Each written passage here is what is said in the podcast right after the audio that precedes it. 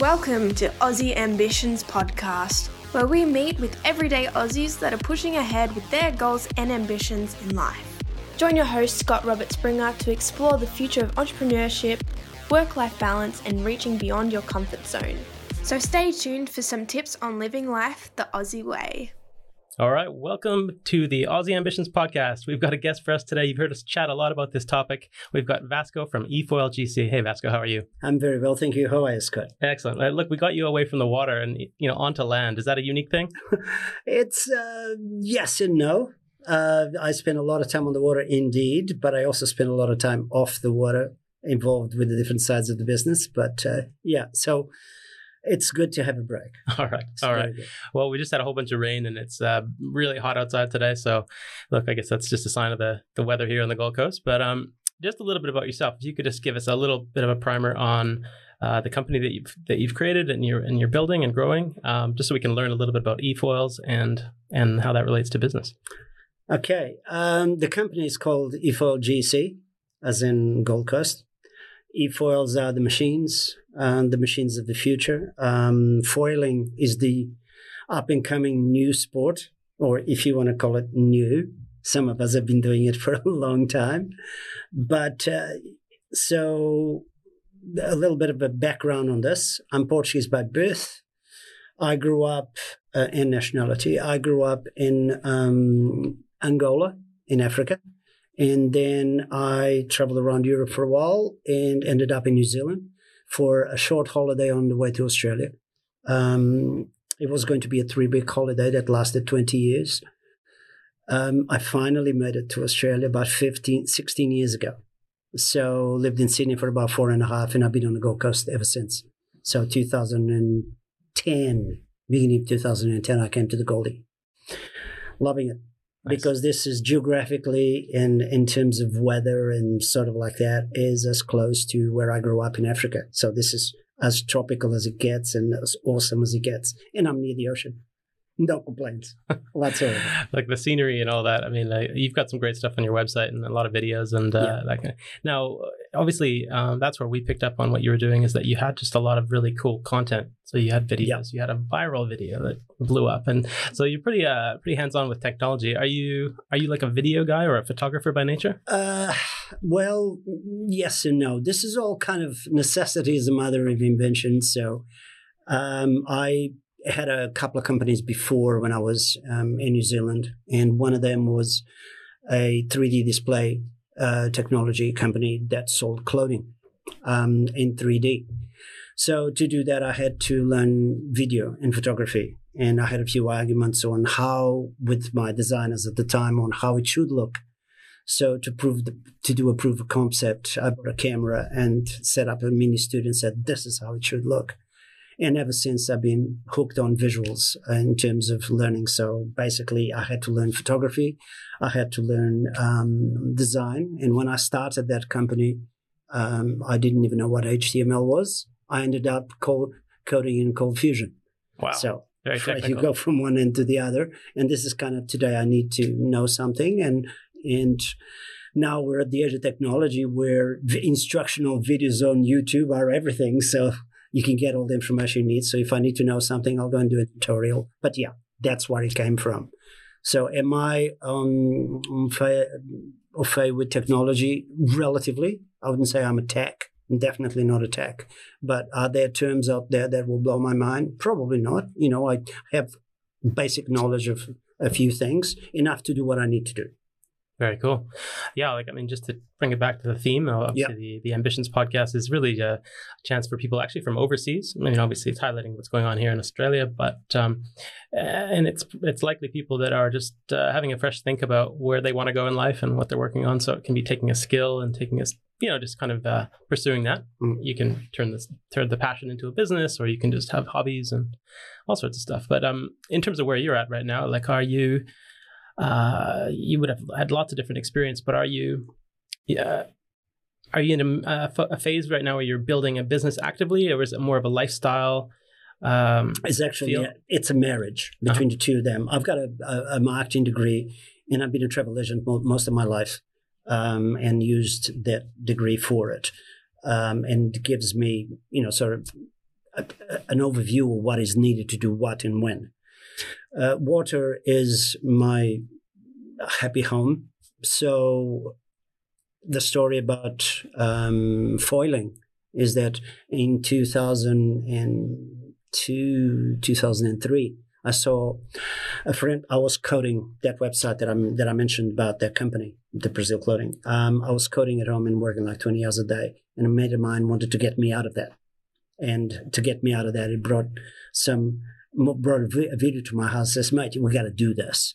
And on that video is a documentary. It's called Step Into Liquid, by where it has. It's like a documentary about the different ways of treating the ocean, surfing mainly, based on mainly surfing. And on that, there's some images, touches on kite surfing. He said, and that's what he brought it for. He said he wanted me to learn to kite surf because I've got a sporting background for most of my life anyway. And on that video, that Laird Hamilton had nailed a couple of ski boots onto a board and put an air chair hydrofoil underneath it, yeah. And it was being towed into big mountains of water. And I looked at that and said to Adam, that's it. I'm going to do that. He says, what do you mean you're going to do that? He says, I'm going to do that. I'm going to kite foil on one of those things. Kite. And he says, you can't kite surf. He says, so what? It's just mere stumble. So I'll learn to kite surf so I can learn to foil. And that's exactly what happened. I went into kite surfing to learn to foil. It took me until I got to Australia that I learned to foil. And then about 2013 I learned to kite surf. And then in 2013, I decided it was time. So I wrote away to a couple of companies and said, I want you to make me a board of this type. And they all said no, but this guy in Puerto Rico said, yeah, I'll make you anything you want. What do you want? He says, I want this. And he made me a board to spec. And that was the first kite foil on the Gold Coast. There was nobody around and kite foiling at that stage. So for the next 2 years, I had my friends paying on me from the beach, giving me hell. Oh, here comes the guy with the ironing board. Oh, how many foils are we going to see today? Because I had to learn by myself. I had nowhere to learn from. So yeah, so 2 years later, about 2015, I was kite foiling. 2014, I was kite foiling already. And then the guy that designed the kite foil says, I'm going to change your world. I'm going to blow your mind. I says, what? I says, I'm going to make an electric hydrofoil. I say, you serious? Yeah, I'm serious. I'm designing one now. He says, okay, here's my money. So that's not quite the way it worked out. He didn't want it. But so I had to wait. Basically, I went on a waiting list for that. I had to wait until 2018. April 18, my custom eFoil board arrived on the Gold Coast. By far the very first eFoil board anywhere. So I was on the same shipping week as Kai Lenny and Laird Hamilton. The three of us got boards on the same week. From first production line off the production line. Like legends, like these. Legends. I can't even compare myself to those guys. There's no question about it. Neither I intend to. It's just a joke that I have. That when I met Kai Lenny here in Australia, I said, I'm so-and-so. And says, oh, you guy with the husky. Because there's some photos of me kite-foiling with my, e-foiling with my husky, which is named Foil, by the way. And he says, he didn't know about me, but he knew who my dog was. Anyway, so, and then I told him I got my board 2 days before you, and I've never let him forget it since. So it's a joke. But no, I am... There is no comparison whatsoever. These are watermen. These are people that were professionals all their lives, and I wasn't. Anyway, so I got first eFoil and tried to kind of engage friends on it, and I had like 40 or 50 people riding the board throughout the period of time until one of my friends that I had taught to kite foil and to hydrofoil behind a boat said, oh man, you got to do this. You got to teach these. The people. We got to teach people on how to do this. This is going to happen. Because in the meantime, Kai Lenny had released a few videos of him hydrofoiling in big water. And the whole world went nuts about hydrofoiling. And this would have been probably 2017, something like that. 2016, 17, I would say. 10 to 17, that those first videos came out. I had been eFoiling at that stage since 2013. So I was miles ahead of most people around here. And everybody went nuts. Oh my God, this thing foiling. I said, where have you been for the last 5 years when I've been playing? Anyway, so Pyrrhus convinced me to start teaching. And I thought, well, if I'm going to do this, I better get a company out of it. I mean, I better create this the proper way. I don't do things halfway. I don't do it or I don't do it. So I decided to create a company. I decided to call it eFoilGC because I was on the Gold Coast. Yeah. And designed the website myself, built it, put it online, and started getting calls. And obviously did the SEO and all of that sort of stuff. I had to learn about all of that technology that changes every week. And started teaching people how to hydrofoil, and this time I did it properly. It's not, hey, here's a board, go, have a go. No, I have a process. I teach people, and you know this because you've been on it with me. It's a staggered process. Well, this is it. I mean, I appreciate you taking us all the way through this because from a consumer standpoint, you get a little taste of, oh, there's a promo video, and you just, oh, well, can I get it? No, it's not here yet. And you sort of think, well, I guess we'll just be sitting on this because this is Australia. So you might assume that maybe it's available in Europe first or US first or somewhere. But like you said, there's sort of this multiple factors of innovation, yeah. Right? Yeah, and that there is, the man that designed the hydrofoil, the electric hydrofoils, he was the first one to design it. And I've got videos from 2014 where his first ever go on a river. I was sworn to secrecy. I couldn't say anything. But he definitely was designing this before anyone was having a go at it. And has done extensive research. He put out the best product there is. No, there's no two ways about it. And the best testament about it is my board. The very first board that I received in April 2018, I still write it every day. I still teach with it every day. All of my videos have got my red board on it. It's a custom board. It was made for me. I still write it. Never had an issue, etc. So back to the company. So I started teaching people to hydrofoil. So it's not go have a ride. I don't rent my boards. I don't hire them out to whatever. I teach people to hydrofoil. And obviously, board sales are now starting to come from it because while at the beginning, when they first came out and were about 21 grand, they are now 16. So there's quite a reduction of price. I can deliver a board on the Gold Coast. I've sold several. And I mean, we're getting into more than 10. It's not two boards. I've sold like 14 or 15 boards, something like that.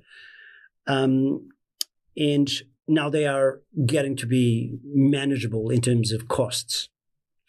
So people are starting to realize, because I put out also I probably have about 40 videos or 45 videos, e-foiling. I've got a lot more from kite foiling, but e-foiling. So because I had the passion about photography, I thought I'd marry the two and get to document my progress. Okay, so what's the goal of this? The goal of this is that in 20 years, when I can no longer do it, I'm going to be the guy who sits on the couch and says, look at that. That's what I wished to do 20 years ago. Rather than having this story to tell that was a big fish and I don't really remember what size it was and once I started tell the grandchildren, whatever, I actually have a record. All of this is being done by me for that purpose, for a record. So these videos have started to hit the market and people are starting to show interest on it. So what is the ultimate goal of what I do? One, I love to teach people how to foil. The money that I charge, it's only to pay for the gear. My kick is when the smile comes up on the other side. And I get a call 2 days later and say, oh my God, I'm still buzzing. And this thing, and how do I get it to do it again? That's the kick for me. I just got to say, like, I'm definitely following the story and I'm just relating my experiences so far. And yeah. Obviously, you spoke about me getting on the water. I found what you were doing. I said, look, do you have any time to get you in for a lesson? He said, yeah, you got to wait a little while because we're busy. And I finally got out there and did it. And it was the teaching style, which really struck me. So I don't know if you get that feedback as well, but the product itself is wow. But then the feeling and the experience of it, but the teaching methods of, I guess it's like unlocking all the secrets of how to have a successful, you know, first session, second session, and how to maybe succeed faster? Is that part of it? Well, it is part of it because I'm an ex-gymnast and volleyball player and rower and swimmer and you name it, I've done it. You know, a whole lot of stuff, right? Motocross riding, etc. But I used to coach fitness for many years for Les Mills. I used to coach at the gyms and I used to teach from dance to weightlifting to a whole lot of stuff. And when you have 60 or 70 people in front of you and you only have an hour to take them to a program of exercise, you got to make sure that all your cues to them are done at the right time, that they are done factual. You don't wobble about things. You give the right, release the right details. Otherwise, they may injure themselves or they don't achieve. They don't get out of the class and come back. The points come back. The points not getting the money at the time. It's points get someone to come back and eventually take that themselves. I have people that I fall with on a daily basis now. They're friends of mine, and they keep coming back for it, and they are totally, and that's my kick, that now I have someone to eFoil with. For years, I was the only foiler, the only kite foiler. I was definitely the only eFoiler around. But kite foiler, I kite foiled on my own for 4 years because no one thought that foils were for waves, which I never thought that I would go flat water. So, yeah, getting back to the teaching, yes, one of the major feedbacks that I get is that I'm a good teacher. Oh, you're such a good teacher and all that sort of stuff. I kind of shrug that off because it's not about the compliment. It's the size of the smile for me. It has always been, you know. When I used to teach fitness for Les Mills, sitting, you know, being on stage with a microphone in my hand, wearing lycra or whatever shorts, you know, we did wear lycra in those days. No, I didn't wear G-strings. They were lycra. It was all good. But in seeing someone coming into the class for the first time, and they come with baggy clothing and kind of they're shy, and they go to the back of the class, trying not to be seen, but they want to be part of this, but they don't want to be seen, okay? And then 3 months later, they're in the middle of the class. 6 months, 3 months after that, they're right on the front line in front of you going, yahoo, and I'm moving and all that. That is the kick. That is the change that you just effected on someone's life. It took their decision to do it. So it's not me that changed somebody's life. I was just a little part of the process. But that's what gives me my kick.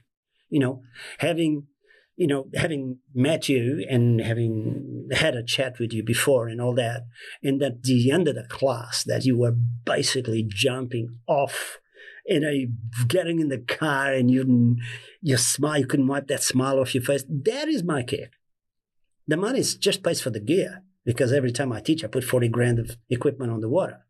So everything else is the kick.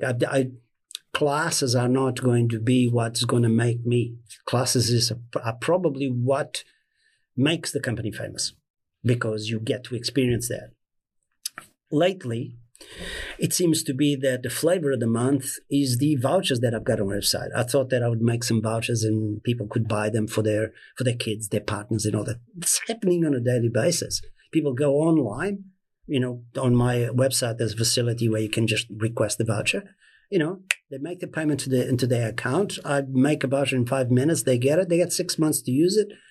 2 weeks later, I get a call. Say, can I book it? Yeah, let's go. And that seems to be the flavor of the month. And that's fantastic. What is my goal? My goal is sell boards. My goal is getting people to understand, to start feeling that e-foiling is not that far out of reach. But because this learning curve is so steep, you can't just, buy an eFoil, go out and have a go. It's not like that.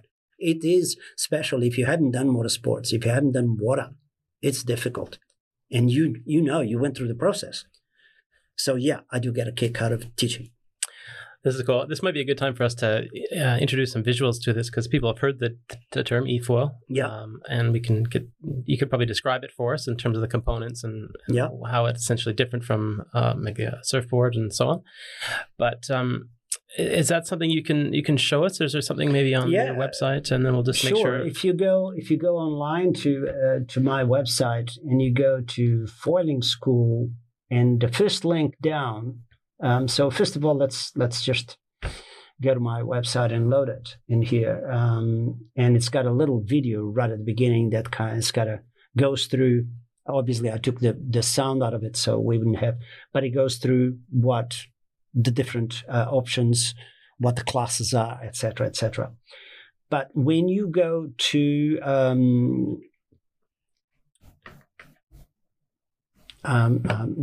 Foiling School, the second link is something there that says eFoil, what is it?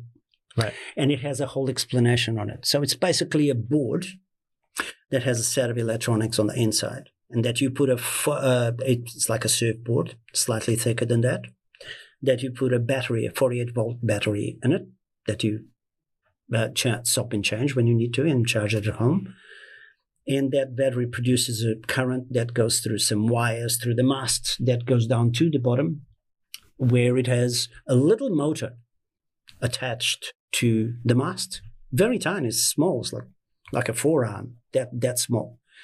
And it has a propeller on it, and below that it has a hydrofoil. Front wing, fuselage, and a back wing. So that you have a remote control in your hand, which operates by Bluetooth, that links to an antenna on the nose of the board. And you can literally ride it like either a motorcycle or a car. It's an accelerator. So you press the trigger, and the more you press, the faster you go. And you can take your power off and grade your power as you need to. Now, they started as simple water machines, flat water machines that that you can take to anywhere. For example, there's a little video of us playing around. Probably not this one. Playing around on the canals of the Gold Coast. So they started as flat water machines, and now they are wave machines, which is what we try to do with them. Okay, if you want a little visual of the Gold Coast, will be in front of Surfers Paradise.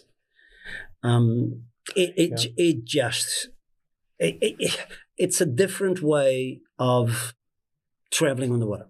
Treating the water. It is not like a jet ski, because a jet ski literally has to cut the water in this place, and there's turbulence and there's wash and all that sort of stuff. Hydrofoils work under the surface, so there's no disturbance. As you can see, the majority of the time in that, you can't see anything underneath me except a little wing. So you ride on that. The power produces enough lift and thrust to make that wing go through the water, and that creates a force that lifts the board off the water, but you combat and balance with your weight to drive the board. Okay, so a lot of people would be seeing this, and it's quite an impressive visual. So is it, do people, in terms of people learning this for the first time, is it people that are experienced surfers, or maybe water skiers or wakeboarders? Is there a certain pedigree of people that they can pick this up quickly? Okay. Nope. No. And I'm very, very proud of that fact. Very proud of the fact that I've had all extremes I've had all extremes, different types of people on it. I've taught from 75-year-olds to 12-year-olds, actually 76 to 12. He's turned 76 now. I've taught people that have no board experience whatsoever. My current partner, she had no water skiing, no stand-up paddling. Definitely no surfing, nothing. And within the hour, I got her hooked on it. I got a foiler in within the hour. She's not as young, neither am I. But age is not a question. If you have a bad knee, probably will take you a little harder to get up, but you do get up. If you have no mobility issues, that much faster. Is it easier for some people than others? Maybe. Okay, if you are a snowboarder, snowboarders trump surfers, believe it or not. snowboarders because they have a control on a certain position on the board. It's easier for them to pick it up than surfers. Surfers obviously pick it up. You know, it's going from your stomach to your feet that is the major incumbence of foiling. That transition is the worst part. Once you're on your feet, foiling is not that much of a problem. Once you get to your feet, I get you foiling in 5 minutes. Normally it does. You know, some people will take longer, other people don't. But like with everything else, if you can think of what learning skills you need and how difficult it is one way versus the other, think about you riding a bicycle for the very first time. The very first time you're left and you're right and you're wiggly and you don't know what to do with the steering wheel and you're all over the place. Within 2 weeks, you're riding that bike with one hand. Within 3 weeks, you're riding that bike with no hands at all, you know, because you learn to balance. As humans and as animals, we are the most adaptable creatures on this earth. So we can adapt to anything. Can I teach anybody? Absolutely. Give it the right board, give it the right conditions, and I teach on flat water exactly for that to make it a little easier. I can teach just about anybody, yes. Yeah, that's neat. I mean, it was so cool. I can't wait to obviously try it again and see how I guess it's a sport and how it evolves and how the people buying their own boards and then, you know, what they can do with them, right? I think you said you had a student that had a bit of... It sounds like they just went for it. Like they were doing, not tricks, but they were up right away and they were just turning at a more advanced rate. Yes. It's if you already are a very good surfer and you take surfing to the point of instinctive, you don't have to think about what you're doing. You just surf. If you pop on the board, if you are that good a surfer that you no longer have to think about what you're going to do, you just do, then yes, you're going to get it faster. And when you get on the board, it's just transposing the skills you already have, your balancing skills, onto a new project, onto a new sport. And yes, you can do that a little faster, but it's not a preclusive to it. You don't need to have all of that to be able to eFoil. I can get anyone, from mothers to grandmothers to anyone. Yeah, literally. Yeah. Again, it's going to be so neat to see how this evolves. And obviously, I feel like the whole topic for this program essentially is about pioneering, and you know, you're having to face all of those. It's not even early adopter. It's like you said, you're the only one on the beach with the gear, and people either look at you with the wow, and they're impressed, or they're like, this is strange and unusual. We don't really appreciate what's going on here. So, is there maybe just going back into those early stages? Was it more positive or more like suspect at that time? Okay. Being a foreigner, okay? Uh-huh. I've got a point of comparison.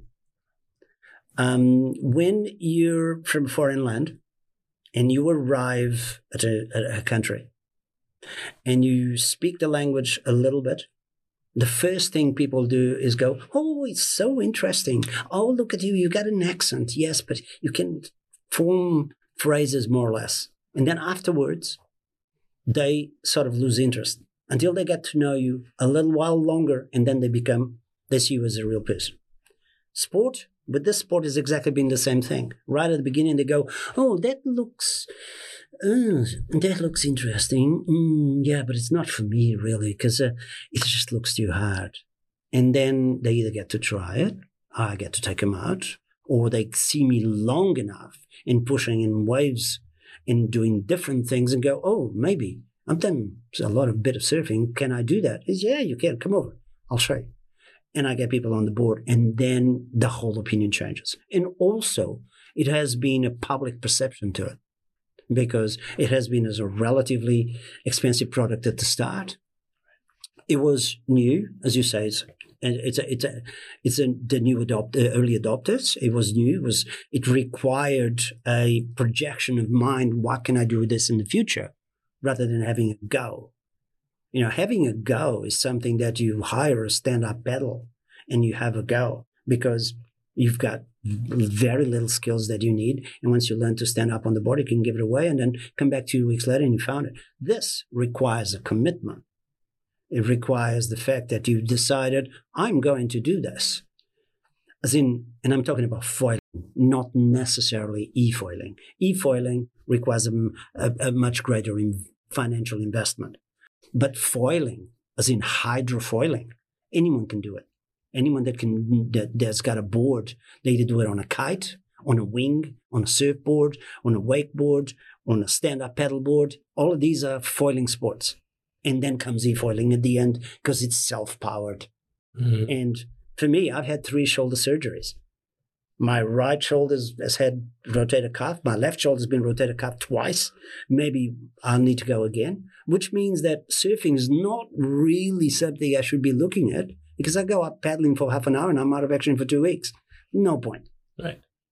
Kite surfing was not a problem because it doesn't require shoulders to work, and it's just a steering thing. You're hooked up to a harness, so you're not really under the power of it. Once you learn the basic skills, you find. So e-foiling is fantastic because I now get to be on the same wave as the surfers are, not in the middle of them because I respect that, and I go out to the shoulder because the surfers need to paddle. I get 20 times more waves than anybody on any given morning. I'll go out, get 40, 50 waves while they hit 3 and 4. Right. So if anyone drops on me, I get out of the way. I'm respected. I'm respectful as far as that is concerned. But it does require a little bit more of a personal commitment, investment to it. Going back to the beginning where this train of thought started is anyone can foil and can hydrofoil. E-foiling is the best way to learn because you don't need a boat. You don't have to contend with a boat's wake.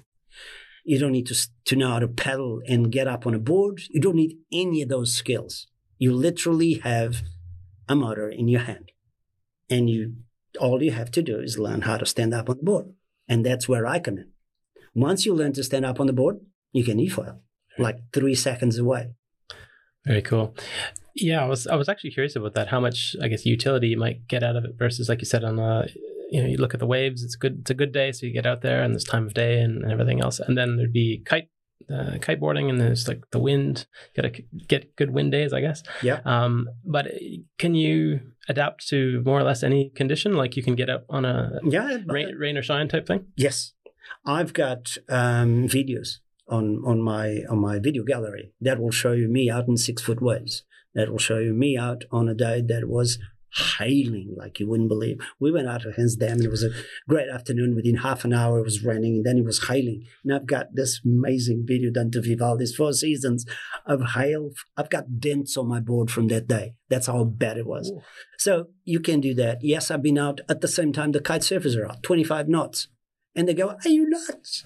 Yeah, and I was out there and I was enjoying it. So you can go on a glassy day. You can literally, you can face just about any conditions. One of the concerns that usually comes to me says, "Oh, this is such an expensive machine. Can it take the pounding?" And and I go onto my website, have a look at Cotton Beach, the video called Cotton Beach. I'm being done by a 6-foot wave and coming in the falls and going after the board. And I get out on the other side, I press the trigger, and I'm out of there. That's the advantage of an e-foil as well, is that when you get done, you can get out. You just hop on the board and you get out of the way and get out before the next wave. I just had a weekend out in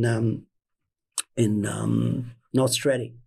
And I was out at PP Beach and the other place. And the waves were big.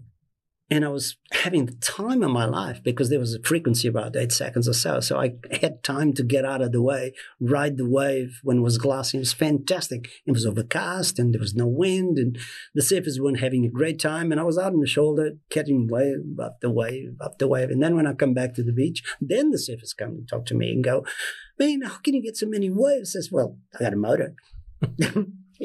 So yes, conditions for e-foiling, just about anything you want. Obviously, if it's a 10-foot, 12-foot swell, unless you are Paco or Fanning or Slater, you probably don't want to put one of these machines in there, because it's 30 kilos coming at you if you fall the wrong place. But then again, you get in your car every day and there's 1,000 other cars on the street. So you manage, you learn to manage the danger level if there is one. And they say, "Oh no, you must get caught all the time because it's a hydrofoil and all that." And I go, "Actually, no, I don't. I no longer get injured. I did get a few cuts in the beginning when I didn't know where to put my feet when I fell over the board. But if you think about it, a surfboard has got 3 to 4 fins on it. They are just as sharp as my hydrofoils. They're no different, no better. but the surfboards are lighter. Yes, absolutely. Are there as many injuries in foiling as there were in surfing? Hell no. There's nothing like it. And people say, oh, you know, I've seen a couple of injuries. I said, yes. Have you looked for surfing injuries? Surfing is a sport that everybody does. Everybody gets cut sooner or later. So I'm not saying it is risk-free. Nothing is risk-free in this life. So it's a way to manage it in how you put your perspective into it. Sure. So if you know if you're going to get injured, be careful about it. Yeah. No, you're on the waves. Yeah. Yeah. Absolutely. It's going to happen. Yeah. But it's not a deterrent. Not for me, at least. But yeah, but flat water riding is quite, I mean, it's fantastic. Right. It's just that, I don't know, it feels like an unlimited kind of, like you said, your fatigue. There's a period of conditioning where your muscles, you have to maintain your balance. And I definitely experienced that. You've got to have, to be able to maintain control, you've got to have balance and just the fine tuning. But with the motor, the battery would go for a whole day? 2 hours. 2 hours. No, 2 hours. You can get 2 hours. I don't run out of battery down to the bottom because it's very, very seldom that we'll go out on one session and be out for 2 hours. Very seldom. Oh. I've got a couple of batteries, obviously, spare, that I can go out if the day is that good to be out there. And you can't get away from those waves because they are that clean. The season's coming now, you know, as the wind dies and it changes to a southeast and gets clean seas. That will be the time to be out there because it would be awesome. Mm-hmm. But now, usually, your muscles run out. Yeah. Because of the micro adjustment of being on top of the board and your muscles constantly in flexion because you can't have locked knees or something like that. So you're obviously working all the time. Your shins will burn. Your calves will burn, your quads will burn, your glutes will burn. And people say, oh, you're just standing on the board. There's nothing to it. It's not like that, let me tell you. So as you experience, it does require a certain level of fitness. But with the advances of these machines now, you can change your wings. You know, my machine's got an option about 20 different wings I can choose from. So I can choose a wing for every condition. I can choose wings for flat water riding, which will give me full 2 hours on flat water, or I can go and choose a wing for slightly faster and more maneuverable riding to go out to the ocean, ride the wave without motor, and still get 2 hours out of it.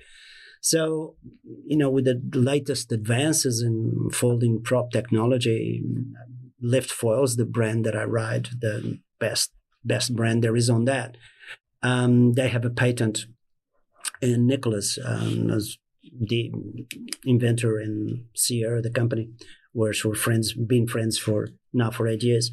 He invented and patented the folding prop, which is based on a sailing yacht prop that does exactly the same thing.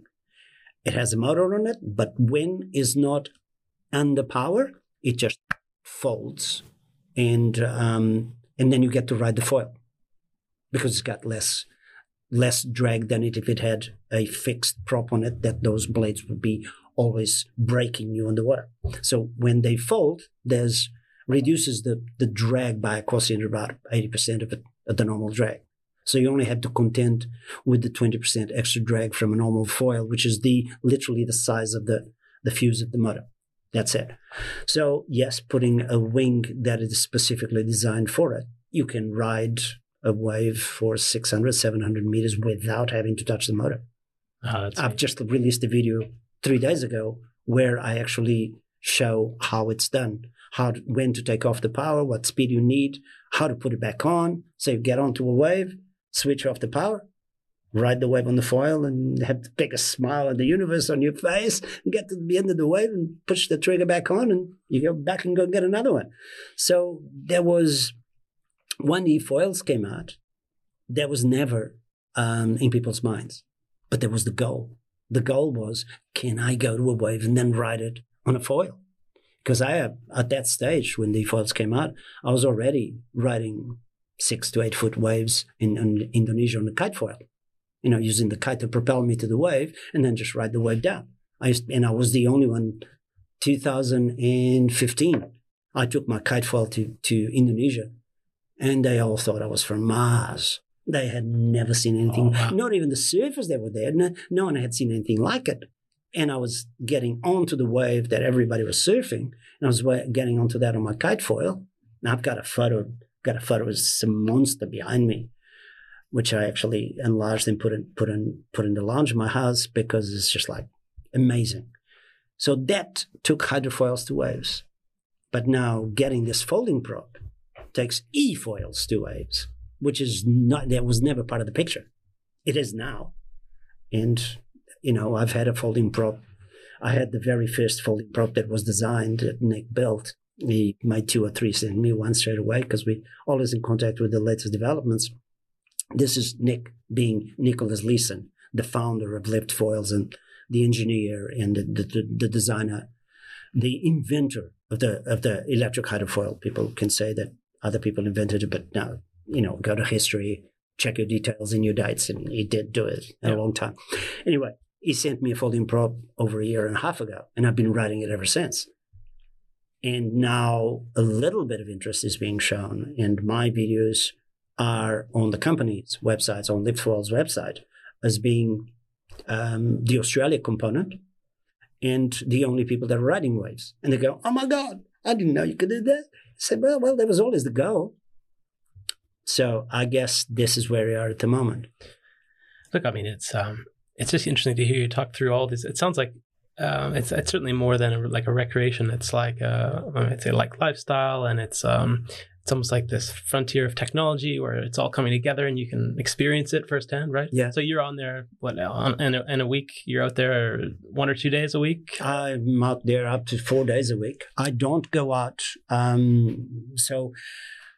Usually a question that I ask, I say, are you here every day? And I go, no, I only come by appointment. You have to go online or you have to contact me and book a session, then I'll come in, because to do that, I've got minimum 2 eFoils, three to 4 batteries to use. So all of that stuff has got to charge. It's got to be loaded in the car. It's got different wings. I teach using, as you experienced, I teach using a helmet and a microphone. So I'm in constant feedback with the student. So I talk to the student. Excuse me, the student talks back to me. I only teach one-on-one because for me, the learning curve is so steep that it's important, it's paramount that you get it right. So I'll be on the water demonstrating one-on-one how it's done, when it's done, after we've done a ground component. Even before they get on top of the board, on the ground I already showed this is how you get on the board. And you remember this from your lesson, how to move your knees, how to rotate, where does your hip go, the whole thing. That's before you even get on the water. And then once you get on the water, you just get to apply all of those skills on the board and get onto it. But I use the microphones for that. So that's a preclude for that. The part that we haven't also, we haven't got to that yet, which is major about all of this, is that there's an E at the beginning of foil. What does that E stand for? That's for eco. Because it's electrical power. There's no emissions. There's no petrol. There's no waste left on the water. There's nothing. And there's also no maintenance. Literally no maintenance. So you charge a battery, put it on, get on the water, and then take it out of the water, do it a little wash with fresh water, which I do as part of the maintenance, and you're ready to go again. It is that simple. There are no 500-mile service, change the oil on the motor, the noise that goes with it, the smell of the petrol, there's none of that. There's no wake, there's no noise, there's no waste. So that is major for me, because the impact on the planet that we put on the planet, okay, I'll take a hit when people say, what does it take to build a battery? Okay, we get that, but now we have electrical cars. We have electrical scooters, we have electrical bikes, we have electrical everything. So it only made sense that we made a machine that was ecologically sound. And this is. So that's another big advantage of this. I have batteries that they are 3 years old. They still haven't got to 100 cycles. 100 cycles is the minimum that they warranted for. And some of the batteries are just lasting forever. So the technology is very, very sound. There's no, as I said, there's no breaks in it. That's the part that was important to me. My impact, my footprint, it was very important to me because I get to marry all of that. I I have a permanent smile on my face. I'm sorry. I do. I'm loving it. That's, yeah, like you answered a couple of questions I had coming, but really it was around, one, it was around the, I guess, the purists in the board sport area, yeah, where, you know, it's sort of, you know, maybe more of a cultural thing, yeah, around what's this new device. You know, you can see sea-doos and jet skis and things, yeah, zipping around on the waves, and I think they have regulations on where you can, can't go, and everyone's trying to get along, but certainly the waves are the water is a very natural environment. You got ocean life, you got dolphins coming and going, all this kind of stuff, but then at the same time, this is sort of accessing new frontiers, so you don't have to, you're not in the same space necessarily as all of these things, and you can choose your time and place. But yeah, on the energy efficient side of things, like, is that something that you'd thought about prior in your life, or you're seeing what's happening as the world evolves and you're making that a central? I've always been planet conscious in my participation in this planet, and let's not get metaphysical in here because people could be talking for hours about this. But I grew up in Africa where hunting was a part of life. We did do that. But ever since I was young, I take an approach that I can't do no harm. That is the biggest motto of my being. Do no harm. Doesn't matter what to, where to, that sort of thing. So the better we can do about it, the easier it is. So yeah, being ecologically sound and not. And they, you know, one of the big, there's a couple of big myths that are sort of about e-foiling, about foiling, that need to be addressed. As in, oh my God, you're going to end up killing the world, the marine life, and you hit everything in sight and all that. Guys, I've been riding for 3 years. I have never hit a marine creature, ever. There's no way that's going to happen. So no, there is no threat to marine life. I've never hit any other person for that matter either. So am I extremely careful? Yeah, go watch my videos, perhaps not. But I am around other people. I'm very conscious of all of that. So in answer to your question, yes, I am very mindful of my impact in the planet and what I'm doing here. So being ecologically sound is important to me. Obviously it is. The other side of it is that we were talking about waves just before. The purists, the surfers go, but that's not surfing. And I always had the point of saying, I'm sorry, but it is surfing. I'm on a wave. Oh, yeah, but you're not using the wave, which is where we are now. Folding prop, get to the wave, switch it off, ride the wave.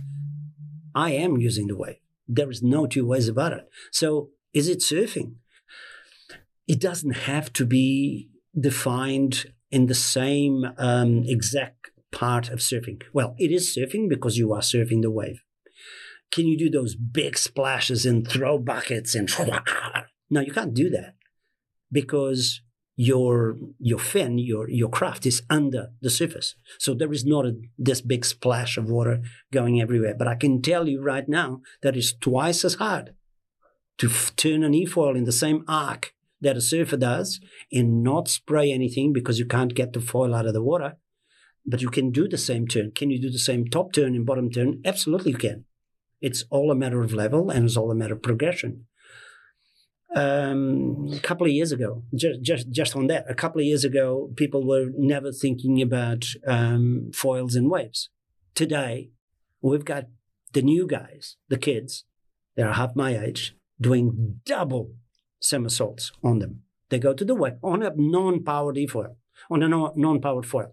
They go to the wave, they flip and do twice before they hit the water. Was this even imagined 2 years ago? It wasn't, but it is now. So we keep evolving. And this is an evolution of the use of the ocean. Is it surfing? Yeah, to me it is. Right, right. And then just, you know, here we're lucky, we've got lots of coastline and beaches and beaches. Australia's perfect. Right? So Australia's perfect. It's the best playground in the world. That's why I'm here. I came from the other side of the world because of it. And you're here, but you're contributing actively to the innovation. Like that's the interesting piece. Yeah. Because obviously people can look and say, oh, destination, it's just lifestyle, it's chill, it's, you know, but to see people actually helping pushing the envelope and evolving it. That's not going to happen. Like there's no big corporation that's driving this, right? Is it more grassroots? No. What do you mean, eFoilGC? Well, just the whole movement. There's only the three of us. Yeah. Me, myself, and I. You know, we have arguments about the three of us all the time, but that's us. But it becomes this community, right? Then you all have all of the smiles that you've generated, right? Yes. And then from there.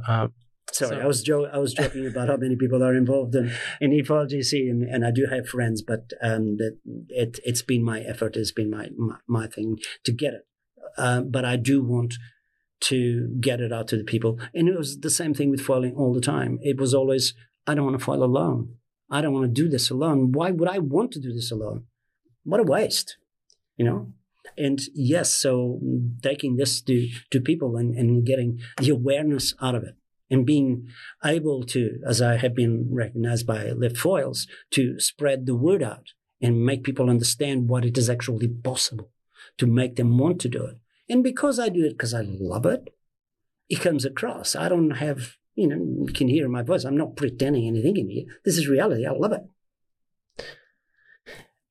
And everything's visible. Like you're capturing the moment on, like you mentioned video earlier and how it's a storytelling thing. And I think obviously that's what we're doing here is just creating these opportunities for people to, follow the journey to get involved because everybody will get a different opinion on how it should be. And there is no such thing as this is the right way. No. Because every person will see it differently. That's how innovation comes in. Everybody will think of it in a different way. So there are a million other applications and ways to use a foil, a hydrofoil in an eFoil that we haven't even thought about it, you know? I was just curious about that. You know, like you had the clip of yourself and the dog that you... Yeah, we had the dog rescue. That one was totally non-planned. It just happened. But it's a single person vehicle at the moment, right? Yes, it is. Even though I can ride, I've got several clips and photographs of me riding with somebody else on the same board. We can ride two, and I can maintain the board off the water and all that. So it is possible, yes. The board you rode, I can get two people on it, no problem. Okay. It's just a balancing act. So it's very, very possible. But also I just lost my train of thought because I was going to go somewhere with this. Sorry, I was just... the dog. Different uses. Yeah, the different uses. A while ago, first time that I was on Sunrise with Kochi and Sam, was because from a chat with a friend of mine that owns Al Fresco restaurant on the Gold Coast, Italian restaurant, when we couldn't do anything. There was nothing that anyone could do because COVID was in. He couldn't do deliveries. He couldn't do anything like that because he just couldn't go around. And we had a chat. I said, why don't we deliver a few pizzas by eFoil? So we got a clip. We filmed the clip like in half an hour, literally in half an hour, him and I delivering pizzas on the Gold Coast, to the point where someone saw that and then got Channel 7 to come and interview us. And we did a clip for Channel 7, interviewed by Sam and Kochi live on air. Delivering some pizzas to people that were out on the street. And that went kind of nationwide, went semi-viral because, you know, their sense of humor says, oh, we got this guy doing this sandwich. It's online. It's on Channel 7 line. And so that was the first time. And then the second time was the dog rescue, where I then decided to do a voiceover on a clip that I took by chance. I had been filming a friend of mine because he wanted some photos for his lounge. And I had been filming him out on the waves. They were like five-foot waves. And as I was coming back to shore, saw an overturned kayak. And as I'm going to go on the way to try to see what was going on with the overturned kayak, I see a dog on the water. And the dog's disoriented and going out swimming towards the waves. And I went, what? And this is like 50, 60 meters offshore.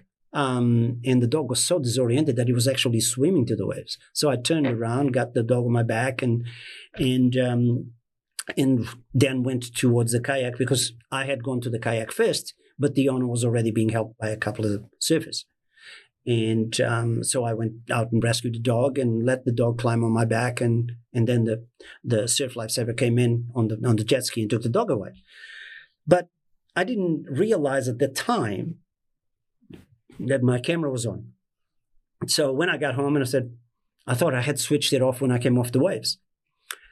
And I noticed that the clip was there. And I thought, why was this guy on the kayak? And obviously, I've made clear that I'm not criticizing the guy of the kayak. That was not my intent. I wasn't here to antagonize anyone or to beat somebody up. The man lost half of his stuff that was on the kayak, and he almost lost his dog, and he wasn't very happy with it, with himself. So there's no way I'm going to pay on it. That's the point. But what I did was I saw the clip, went home and said, well, this is funny. This is actually funny. So I decided to put a voiceover, make a little video clip, put a voiceover and said, hey guys, make sure that when you go out on the ocean, that you pay attention to conditions. You know, if it's a 4-foot wave, don't take a kayak out there because kayaks don't even have a keel, nothing like that. They'll turn within, half a foot of wave will turn a kayak around. And certainly do not take your dog, And suddenly that went on the web and went viral. I went literally viral. I got a company from the US called Storyful ringing me and saying, can we have the rights to this? And I said, I don't give rights to anybody, but you can publicize it. And suddenly... it just went out of control. So I was on Yahoo, I was on MSN, I was on every news story and channel on TV across the world. I got calls from all across the world saying, baby, is this you? So, yeah. Oh my God. And then I got television, a program in Japan ringing me and doing interviews over Skype. Some Zoom interviews from Perth, the radio stations all over the place. And I said, guys, I need to make sure that this message does not get across wrong. This is not about criticizing the guy in the kayak. This is about warning whoever goes out to pay attention to conditions. I'm not here to put anyone else down. The guy has had enough for all. Anyway, so yeah, it did go viral. And woke up people to the powered surfboard. And I go, no, it's not a powered surfboard. It's an eFoil. Oh, that's so tricky with mainstream media, They would have just in this direction and you don't miss the, you try to contain the message, but. Yeah, well, the surfer on the Gold Coast that rescued a dog on his powered surfboard. And I went, anyway, do you know what? It's a half step. It did do its job. People paid attention and said, oh my God, there's actually boards out there with motors that can do something else. Because obviously in the video, they don't see me hydrofoiling. They only see me moving through the water to try to rescue a dog. I wasn't hydrofoiling. I was moving the board through the water like a powered surfboard.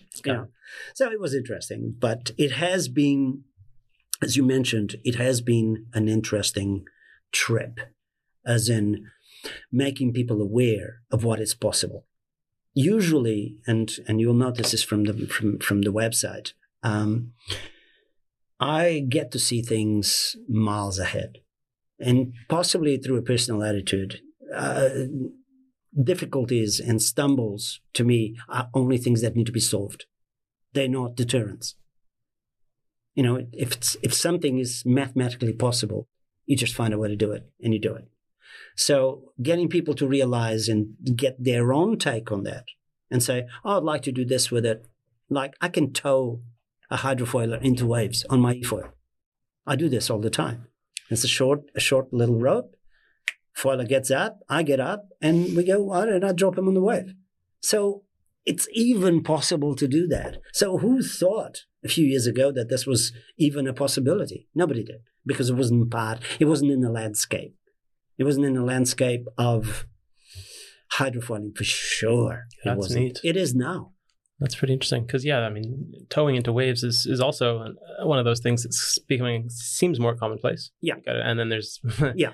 But you tow with the jet ski and then the jet ski gets out of the way. The jet ski can't ride it. Yeah. But the thing is with this, both of you can ride the same wave. Right. You tow him in, drop him in, and you drop him with him. And that's now especially... you can turn off your power and you ride the same thing as the other hydrofoiler. So the two are giving high fives on the wave and saying, yeah, oh yeah, hang loose, brother. Absolutely. I think it's changing. It is changing the landscape. And I'm happy to have been and still be a part of it. That's really neat.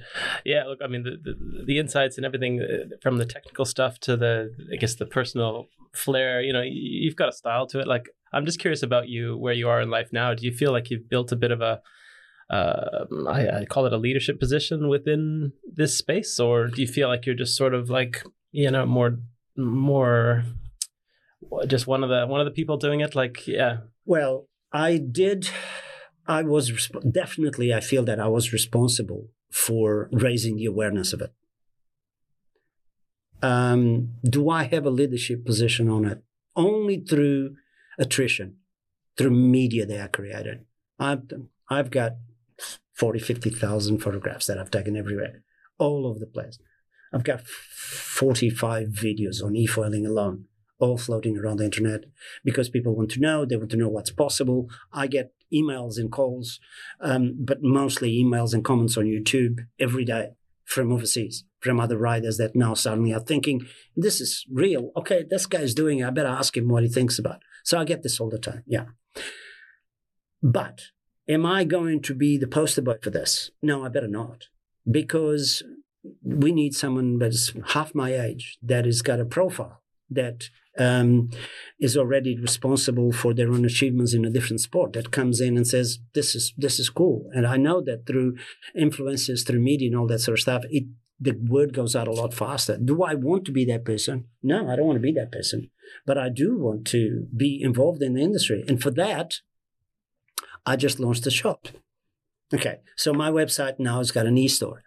And the e-store sells hydrofoils, sells the boards, sells the foils themselves, the classic foils that you run without the motor, sells the mast, sells the wings, sells all the batteries, you know, just hydrofoiling equipment. And it's still my passion, still what I want to do. But why not? If these people, you know, everybody needs to buy gear somewhere, and I have access to the gear through, it still is the best gear in the world. That's, you know, there's no question. There's 2 or 3 top brands of hydrofoils out there, and Lift Foils is out of the very top of it in terms of manufacturer, in terms of the fact they always come out with innovations first before anybody else. There's marketing, and then there's reality. Mm. And, you know, my gear doesn't break. So that's why I'm so happy about being involved, because I know I've got the gear. You know, and I hear my friends going to me and say, oh man, how do I fix this? And I'll fix it. When do yours break? So mine don't break. And I hit things at full speed, and then I hit the ground, the sand all the time. And you mean you don't have? Nah, have a look. You know, I got a couple of scratches, that's it. So I do have very good gear. So making that available through a website that is in Australia. Obviously the gear comes from the States, where it's made in Puerto Rico, but that is here, that someone can ring and talk to me at any time of the day or night. And believe me, they do. 11 o'clock at night, 2 o'clock in the morning, I get a call that someone didn't realize where it was, what sort of time zone I am in. But that people can talk to me and do this and make the gear available to them. Why not? And this is, again, my crew, my foiling crew, my friends that know that I've been involved in this so long, have been pushing me to do it. And for me, it's always been a matter of what is fun should not be passed on to business, because then having a marketing degree tells you that once you start getting involved in figures and pricing and all that sort of stuff, half of the fun goes out the door. And I do not want my e-foiling fun to get out the door. I definitely do not, because I have a lot more fun going out there and doing a video, because it's a whole new avenue. You know, the planning the shot, the getting the shot, the doing the editing, the learning Premiere Pro so I can edit, learning Photoshop so I can clear cut some images and do that. For me is the kick, the learning process, the actually knowledge. Throw it at me. You know, I used to say to people, you want to see me happy, teach me something. You know? Nice. Because it does. It gives me a kick. So, yeah. So I just launched this store, which is live on the website, but nobody knows about it, because tomorrow is my birthday, and tomorrow I'm going to launch it. Happy birthday to me tomorrow.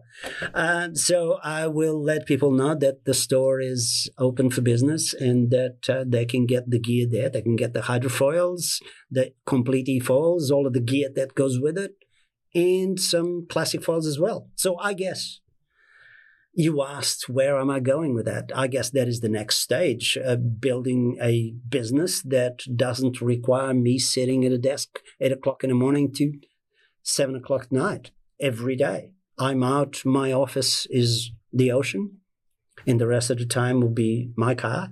It will be my desk. It will be wherever I create, because creating is a very real and integrant part of my life, I guess. So I guess that's where I am. Geez, you answered the question. You circled back and pretty much closed it up for us. But I mean, it's so interesting to hear the perspective that you got around the, I guess it's yourself as a person and what you want to be achieving, and then it's just this community that can follow along. So like you said, at some point you've made your mark, and other people will be taking it further for their own, for their own pleasure, for their own whatever they want to do. But also to the levels of skill, I don't pretend to be the most skilled rider there is. I'm only a good rider at the moment compared to most, because I've had it longer than anybody else, because I decided to go and pay my dues way before anyone else thought about it. But you got the guys that are 25, 30 years old and, grew up surfing, which I didn't. I didn't grow up surfing. So I came into surfing through kite surfing. I learned to kite surf before I learned to surf. And I still only kite surf in a wave. I don't go out there and paddle because it's not my time to do this. But all of these people have got twice as much skill as I do. No doubt about it. Neither I am in competition with anyone. I'm in competition with another person, which is me. I want to be better tomorrow than I am today. I want to be better today than I was yesterday. These are my own limitations. I hate the fact of that. If I feel fear, I don't want to do something. So if I feel afraid of something, that is exactly the thing I'm going to do first. When I was young, I was afraid of heights, really afraid of heights. Like seriously, I couldn't get to a building. And today I still have a little bit of an apprehension, get to the edge of the door. If it's glass, if it is a glass wall, get to the edge and look down. I just scared the shit out of me. So I just got a group of friends together in Auckland, 20 friends, and threw myself off a plane. I organized a group to go parachuting, and I went, "How much more extreme can I go?" And I had a ball, an absolute ball. I hung onto the strut on the plane with the biggest smile on my face. They say, "Okay, let go." I said, "No, I'm having fun." I was hanging onto the strut, and I was flying with this lighter plane. On a static line, obviously. As soon as I dropped the plane, it would open the parachute. And I knew that was going to happen through training. But I was having a ball. I was looking down, and fields were like tiny little things. And it was up there in the middle of the clouds. And that was the thing I was most afraid of. And in the end, the one I enjoyed the most. And I eventually let go and came down on my own. And, I had a microphone in my helmet. And all of the instruction was done in Auckland. Perfectly well done. And I had a ball. And everybody says, "So when we go again?" And I go, "We don't need to." "What do you mean?" "I've done it. I don't intend to do this for a living or anything like that. I wanted to do this. My next step would be jumpsuit. My next step would be base jumping. And I don't want to go that far. That's not my realm." Yeah, nice. Look, I mean, a lot of this chat is really can translate so well to people just thinking about their own, where they're headed. And exactly, that's one of those things that translates. It's like there's that getting up to the edge of the cliff and where we go from here. We know it's safe. We know we can go off it, but are we actually going to go and experience that? And it's that, it's not for everyone. I do feel like people have a hard time pushing for it, but the reward at the end is at least you've learned something, you've experienced something. It's just living that life and not shying away from. I guess the this cliches left, right, and center. There's no point in using cliches, but the things that we regret is the things we haven't done. Okay, so do I have the best lifestyle I could have had? I'm a reasonably clever kind of guy. I could have made a much better lifestyle and position in life for myself, but I've had some amazing experiences in my life. Would I choose to swap those for a security. No, not in a million years, because I got one shot at this, and we all do, okay? And no criticism to anyone whatsoever. Each person is an individual. Their brain is wired different. We all think different, etc. But for me, if I have the chance of doing something, I am going to try and do it just to simply experience, because the more information I have, the more things I experience, the more I know about it. It is that simple. Knowledge occupies no space. I always believe this. So I'm still smiling here, Scott. I got this big grin on my face. There's nothing wrong with it. Just going for it. Yeah. Look, I mean, that's what we're going to do. We'll take some inspiration from that. And I hope all of our listeners, got to learn a lot about the product and, you know, the style and just the whole movement, I really feel. And so, happy to have you back anytime. And to whoever, you know, I've got to have my own plug, right? So whoever wants to try something new and learn a little bit about foiling in general. That's right. Because what I teach is about hydrofoiling. It's not just about e-foiling. Mm-hmm. E-foiling is just a method. Yeah. So hydrofoiling is an experience and is a new sport that is definitely on the rise, and it will be from now on. There's no two ways about it. You know, I've been on it long enough to know the progression scale and where we're going with this. There's a lot of things we don't even know that are going to be happening. So this is a good time to do it, because this, you're at the beginning. You can still get me. Uh-huh. You can still get me in a few weeks. You might not be able to get a booking for whatever, because I might not have the time. Do I want to expand and get other teachers and get a whole lot of thing? I don't know that e-foiling is the thing for that. Surfing, maybe. There will be other people taking their mantle and taking people out on the waves. I will teach an advanced class, and I've been asked, do I teach an advanced class? Can I take people to waves? I say, yeah, if you're a good, really, really good surfer, and you've had 4 or 5 lessons, and I know that you are at a point where you can foil, then I will take you on a wave. Second lesson, third lesson, there is no way I would do that. Out of respect for safety. Safety is paramount to me, always. So yeah, going back to not straying from the thing. Go on to eFoilGC.com. Go on to the store. See what's available. More and more information is coming up. I'm patching videos in all the time. Want to see the size of a smile? Just go to my Instagram account. Everybody's got this huge smile on their face, and it's not prompted. It's just I'm there with a camera at the right time. It's a good thing. And you do these neat, I think, do you call them hero? Oh, the hero moments. Yeah, fit that in, because I think that's kind of neat to capture. You've gone an extra mile with that. Yeah, because not only people like to see their photo, it is good for others to see how did they get to this.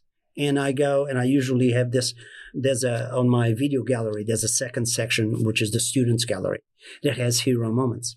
And these are people that have never e-foiled. None of them has ever e-foiled before. I wouldn't do a hero moment to someone that has already been done it before.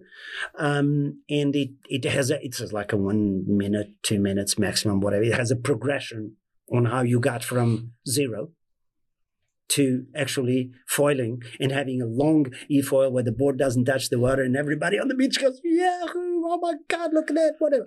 So that's why I call them the hero moments, because at that stage, everybody feels like a hero. It's good. It's quality to watch, and it's amazing, actually. Consistently, people do go through those steps, like you said. You're helping people get there, and then a lot of people would be, oh, you know, we'll try it, and if we don't get there, but you, again, it's the helping people overcome. You can do it. Focus on this as the next progression of the technique, and then you go, and it's quite transformative. I just found that personally. Was a really special experience, so I'll just say my personal thanks on that front. But man, I can't wait to have you out there again, because we're going to push you. I want to push you further than just, oh my God, I had a go.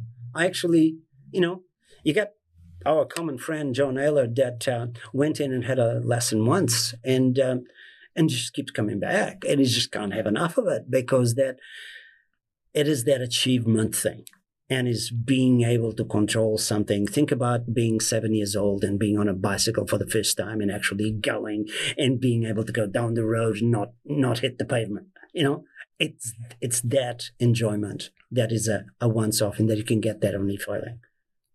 Yeah, beautiful.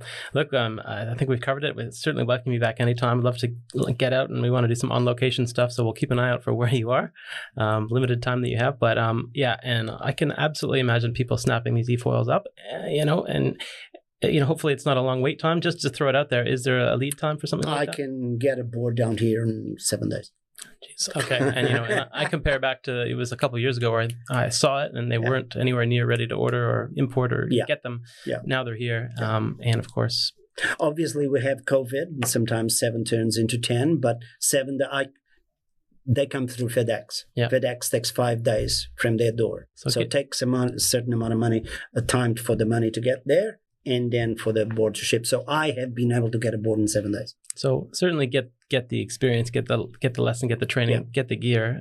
Getting the gear and the training, I mean, you'd be all set for, one for the family, right? Hopefully. Well, that's usually the way it goes. Believe it or not, that is actually the way it goes. I end up selling a board to a family member, and then he says, oh, what about if I get my kids to do this, or if I get my dad to do this, and whatever. So we end up choosing a board that is sort of more or less suitable for everyone, that will cover different family members at their own stage. Yeah, you can write it on your needs. Of course you can. You don't want to stand up and all that sort of stuff. So it is possible. But as you said, 7-10 days, we can get a board in here. But pushing people into buying a board is not something I do, 100%. Because it is a certain amount of investment. Do I get everyone to want to try a lesson? Oh, hell yes, absolutely, because that's the way in. That's once you realize what is actually possible. And it doesn't matter, I can stay here and tell you blue in the face what is possible until you actually experience yourself. So that's why. Go onto the website, get a voucher, buy your sweet loved one a Christmas present, like I had lots, a birthday present, an anniversary present, whatever, and get them on the water. And your significant one, wife, partner, daughter, son, mother, cousin, family member, whatever, is going to love it. And then you guys sit around and discuss who's going to get the board, where you're going to store it, who's going to carry it, because I get this. I had families coming in and going, we have to go and have a meeting there. And they go around the corner and they decide literally who's going to hold the board. And this is true. This happened to me. They did the logistics and then came back and said, we want one, that color, that size, whatever. And we know who's going to store it. Can you deliver it here? The whole thing. So it's a process. All of that is a massive journey. And it's awesome because it's possible now. That is the difference. That's awesome. Yep, it's finally here and happening. So you heard it from Vasco. Thank you so much. You're very welcome, Scott. Absolute pleasure. Loved having a chat and loved how we both explored the different ways of it without making this sound like a sales pitch. I hate it, but it's good. Thank you. No, look, milestones, right? You got there. There's things happening, and happy birthday, my friend. Oh, thank you. That'll be tomorrow. Yeah, I'll be, 32 again? Yeah, right. All right. Cheers to that. Well, we'll cheers, get you a nice drink. Cheers. Thank you. Have a good one. Hi, everyone. Thanks for tuning in to the Aussie Ambitions Podcast. We appreciate your support and welcome your input. So if there is a topic that you would like to see covered, please let us know via our website, aussieambitions.com, or any of our social media accounts. And please subscribe to receive all of our updates. We hope that you picked up some helpful tips helping you to get to where you want to go. And if you've got a story to tell and are able to come for a visit, definitely get in touch.